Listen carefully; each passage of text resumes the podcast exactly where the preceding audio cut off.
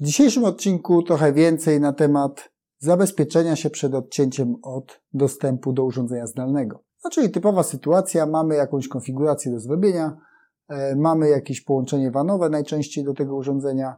No i co zrobić, żeby zminimalizować to ryzyko odcięcia się od tego urządzenia? Pierwsza rzecz jest taka, że jeżeli tylko jest taka możliwość, to najlepiej mieć dwa połączenia WAN. No ale wiadomo, czasem jest taka możliwość, czasem jej nie ma. Jeżeli nie ma, no to ryzyko rośnie. Druga opcja jest taka, żeby sobie zestawić najlepiej jakiś tunel do tego urządzenia, zanim zaczniemy jeszcze jakoś mocniej zabezpieczać dostęp, bo przy tym zabezpieczeniu możemy się odciąć. Jak również bardzo ryzykowny jest moment, kiedy rekonfigurujemy jakieś ustawienia dotyczące interfejsu wanowego. No bo jeżeli coś też nie zadziała, no to e, stracimy komunikację. Oczywiście warto mieć, jeżeli te ryzykowne kroki podejmujemy, czyli planujemy takie rzeczy, które już wiemy, że mogą być związane z połączeniem WAN, albo będziemy zacieśniać tą politykę bezpieczeństwa na WANie, no to dobrze mieć kogoś, kto jest lokalnie i od sieci LAN będzie miał dostęp e, do tego naszego rozwiązania. No bo oczywiście, jeżeli całkiem coś nie przewidzimy i zmienimy konfigurację, na przykład adresację IP źle przypiszemy, to odetniemy i siebie, ale też odetniemy wszystkich użytkowników w LANie od dostępu do internetu, więc wtedy to i tak jest w ogóle sytuacja bardzo trudna. Warto robić backupy, czyli zanim będziemy ryzykowne konfiguracje z vanem albo z firewallem robić, to zawsze backup. E, nawet jeżeli to odcięcie nastąpi od internetu, ale mamy człowieka lokalnie, to żeby on miał możliwość zalogowania się na to urządzenie, czyli miał jakieś konto administratora, e, żeby mógł ten backup przywrócić. No bo jeżeli nie, to znowu to co możemy zrobić? Jeżeli oczywiście my mamy backup, nie mamy człowieka na miejscu, albo przynajmniej nie mamy kogoś, kto się tam zna, to co nam pozostaje? No możemy pójść w stronę najniższej, jakby najniższego oczekiwania technicznego, czyli dobra, to może chociaż zrestartuj do ustawień fabrycznych ten, to urządzenie i zobaczymy. Tylko, że to się sprawdza w momencie, kiedy mamy dynamicznie przypisywany adres IP na wanie, a jeżeli on statycznie jest przypisywany konfiguracją ręczną, no to i tak na to nie poradzimy wtedy. Więc musimy mieć e, albo to urządzenie z powrotem wtedy, albo my musimy pojechać do lokalizacji, więc to są sytuacje, które no, są najbardziej problematyczne i należy ich unikać. Czyli jeżeli tam jest statyczna IP, to najlepiej mieć dwa takie łącza. Może być jakiś nawet y, tylko do managementu, na przykład jakiś LTE. To też jest jak najbardziej rozwiązanie. Natomiast jeżeli nie mamy, no to bardzo ostrożnie trzeba się po prostu poruszać i najlepiej mieć doświadczenie po prostu w tym, e, w jaki sposób się można odciąć. No ale tutaj też nie ma się co oszukiwać. Jak człowiek zdobywa doświadczenie? No robiąc pewne rzeczy, czyli jeżeli się nie ma doświadczenia, to w zasadzie jest pewne, że się człowiek odetnie, to wtedy bym raczej robił w stronę przygotowania takiego środowiska testowego u siebie i testowania wszystkich rzeczy, które są potrzebne do zmiany u siebie, bo oczywiście to odcięcie zapewne nastąpi w którymś momencie, no i wtedy na biurku, czy jak się ma blisko gdzieś to urządzenie, to można sobie łatwiej z tym poradzić, a dopiero jak to jest dobrze przetestowane, to dopiero wysyłać tą zmianę konfiguracji gdzieś dalej. Są jeszcze takie mechanizmy u różnych producentów e, różnie zaimplementowane, ale są takie mechanizmy, które mogą nam trochę pomóc przy odzyskaniu. Czyli możemy włączyć taki tryb, e, że urządzenie na przykład jak odetniemy się, to przywróci sobie poprzednią konfigurację znaną. To jest jedna opcja. Są też takie e, możliwości, że to urządzenie bez włączenia takiej funkcji ma taką domyślną jakby funkcjonalność, więc w zależności od producenta.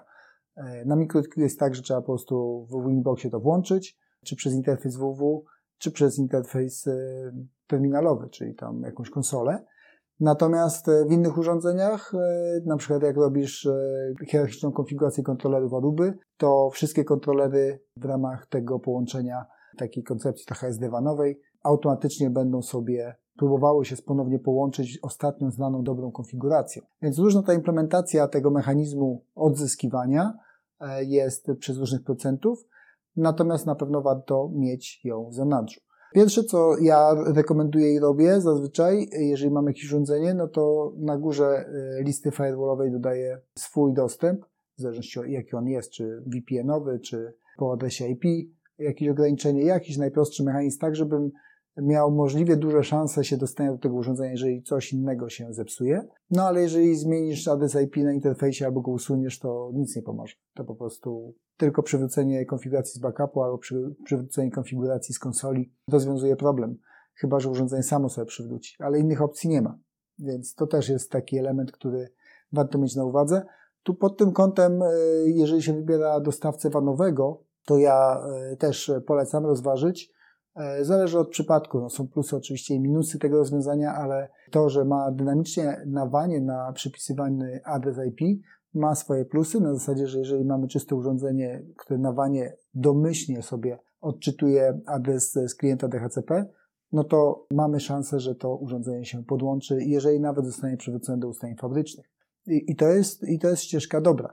Jeżeli jeszcze do tego mamy jakiś system e, chmurowego zarządzania centralnego, do którego zawsze to urządzenie się łączy i tam możemy go na przykład przywrócić do ustawień fabrycznych, albo ma jakiś przycisk, albo ma jakąś łatwą procedurę przy ustawieniu tego e, stanu fabrycznego, to to jest duży plus, bo jeżeli mamy cały schemat konfiguracyjny przygotowany, po ustawieniu tego domyślnego stanu na urządzeniu, ono zawsze się łączy, pobiera konfigurację do systemu zarządzania, pobiera konfigurację i wraca nam do tego stanu, który potrzebujemy, to to jest super, super model, bo zawsze możemy kogoś e, poprosić, jeżeli tam tylko ktokolwiek jest, bo są takie sytuacje, że w ogóle nie ma żadnych ludzi, więc no to wtedy też nie poradzimy. No ale wtedy najczęściej jest tak, że ktoś fizycznie mm, jest w okolicy, bo serwisuje te urządzenia, te czy inne urządzenia. I generalnie taka prosta procedura bardzo może nas uratować, czyli przygotowanie dla osoby nietechnicznej w konfiguracji urządzeń sieciowych, przygotowanie procedury, jak ona może przywrócić urządzenie do ustawień fabrycznych, a my wtedy możemy sobie mm, przywrócić konfigurację, którą my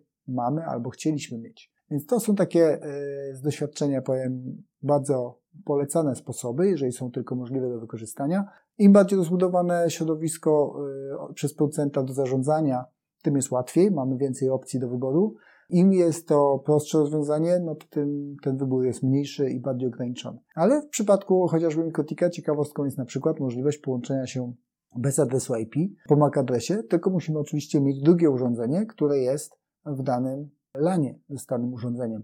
Więc jeżeli mamy na przykład y, lokalizację, która ma dwa takie routery i jednocześnie mamy dwóch operatorów, no to jest bardzo dobra sytuacja, bo będziemy mieli kilka sposobów, jak się można podłączyć do takiego urządzenia na wypadek, gdybyśmy sami się odcięli z jakiegoś powodu błędu konfiguracyjnego. Więc to jest jakby taka dobra praktyka, e, którą się mogę podzielić, e, zależna oczywiście od konkretnego producenta, e, no ale nadal warto myśleć o tym, jak się zaczyna jakąś pracę w zdalnych, odległych lokalizacjach, no bo jechanie, nawet jeżeli to jest tylko w Polsce, kilku godzin nie jest perspektywą jakąś specjalnie atrakcyjną. A jeżeli jeszcze rozmawiamy o jakimś kliencie mm, globalnym, to to już jest w ogóle niemożliwe, a miałem okazję też takie projekty widzieć, gdzie na całym świecie były rozlokowane biura i e, mieliśmy możliwość tylko współpracy z osobami lokalnymi. Czyli tam była jakaś osoba, z którą można było się skontaktować i poprosić ją o jakąś czynność, ale ta osoba nie była doświadczonym, zaawansowanym inżynierem sieci. W związku z tym trzeba było przygotować jakąś procedurę, jakiś scenariuz prosty, który może wykonać każda osoba, która po prostu fizycznie tam jest i dostanie daną procedurę.